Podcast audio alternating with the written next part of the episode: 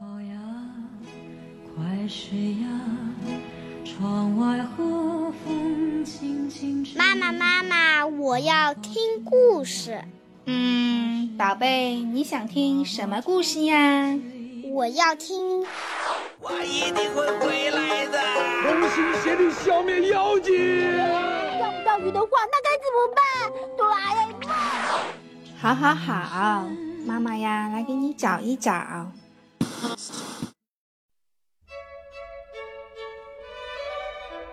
各位大朋友们、小朋友们，你们好，欢迎收听今天的《一千零一夜》，我是睡衣哥哥。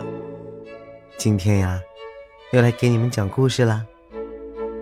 今天的故事呀，有些不同，是由我们的陈依依小朋友和他的妈妈一起创造的小故事。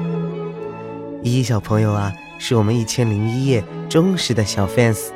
那睡衣哥哥呢，在这里要谢谢依依，还有依依妈妈的来稿，也希望啊，你和你的家人们新年快乐。那么，故事呀，开始了。小蝴蝶找新家。很久很久以前，有一只小蝴蝶和它的妈妈。住在一棵大树上的树叶丛中，但是小蝴蝶不喜欢他们的家，经常跟妈妈抱怨说要找一个新家。妈妈问他：“小蝴蝶啊，我们的家很好啊，你为什么不喜欢我们家呀？”小蝴蝶说：“呃，起风的时候树叶老是拍打着我，下雨的时候。”雨水又总把我淋湿，傻孩子，啊这很好呀。妈妈给小蝴蝶解释道：“树叶拍打着我们，是为了让我们更好的睡着；雨水淋湿我们呀，是为了给我们洗澡。”但是小蝴蝶就是不喜欢。有一天晚上。他趁妈妈睡着的时候，偷偷一个人飞走了。小蝴蝶飞到了他的好朋友小刺猬家里。小刺猬住在地下的洞里。小蝴蝶问小刺猬：“呃，小刺猬，你的家好不好？舒不舒服？”小刺猬说：“哦，很好呀，我的家又温暖，又可以储藏好多好多食物。”可舒服了，小蝴蝶羡慕地说：“那那我能搬过来跟你一起住吗？”“哦，好呀，好呀，欢迎。”于是小蝴蝶就来到了小刺猬家。可是，小蝴蝶发现小刺猬家确实很温暖，确实有很多好吃的，但是在地洞里太黑了，什么都看不见，而且又很闷。空气也不好，小蝴蝶有些害怕，也不太喜欢。于是，一大早，它便向小刺猬告辞，头也不回地飞走了。接着呀，小蝴蝶又来到了它的好朋友小乌龟家。小乌龟家住在池塘里。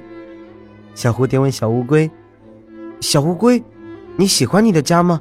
你的家黑不黑，闷不闷？”小乌龟说：“哎，很喜欢呀，我的家又宽敞又明亮，还可以快乐的游泳，可有意思啦。”小蝴蝶又很羡慕：“那那那那，我能搬过来跟你一起住吗？”小乌龟说：“好呀好呀，当然好呀，欢迎。”于是小蝴蝶来到了小乌龟家的附近，小蝴蝶也学着小乌龟的样子游泳。它扑通一声，一头扎进了池塘里。但是小蝴蝶不会游泳呀，它在水中挣扎着，拼命地挣扎着，可是仍然没有用。它慢慢的、慢慢的沉了下去。就在这危急的时刻，恰好有一个小朋友明明从这里路过，他用网子捞起了小蝴蝶。当小蝴蝶苏醒过来的时候，他慢慢的睁开了眼睛，发现自己在一个人的家里。明明觉得小蝴蝶很漂亮，想把它做成标本，但是明明的爸爸说，应该要珍惜小生命，爱护小动物，就应该把它放回大自然。于是，明明和爸爸一起把小蝴蝶放回去了。小蝴蝶恢复了自由，他以最快的速度回到了自己的家——大树上的树叶丛中。他的妈妈正在焦急地等着他。小蝴蝶一头扑进了妈妈的怀里。妈妈，妈妈，我现在才发现，原来我们的家才是世界上最好的家。于是，小蝴蝶在这里快乐的成长。渐渐的，它变成了一只美丽的、人见人爱的大蝴蝶。它呢？也再也不想着找新家了。好了，各位大朋友们、小朋友们，今天的故事呀，就给你们说到这里了。再次感谢陈一小朋友和他的妈妈给我们提供的故事。那如果你有什么故事是自己写的，或者想听的，想听我念给你们的，你也可以投稿。私信给我们，那我们整理以后呢，也会播出的。记得要说是找睡衣哥哥哟。好了，那就先这样了，你们该睡觉了。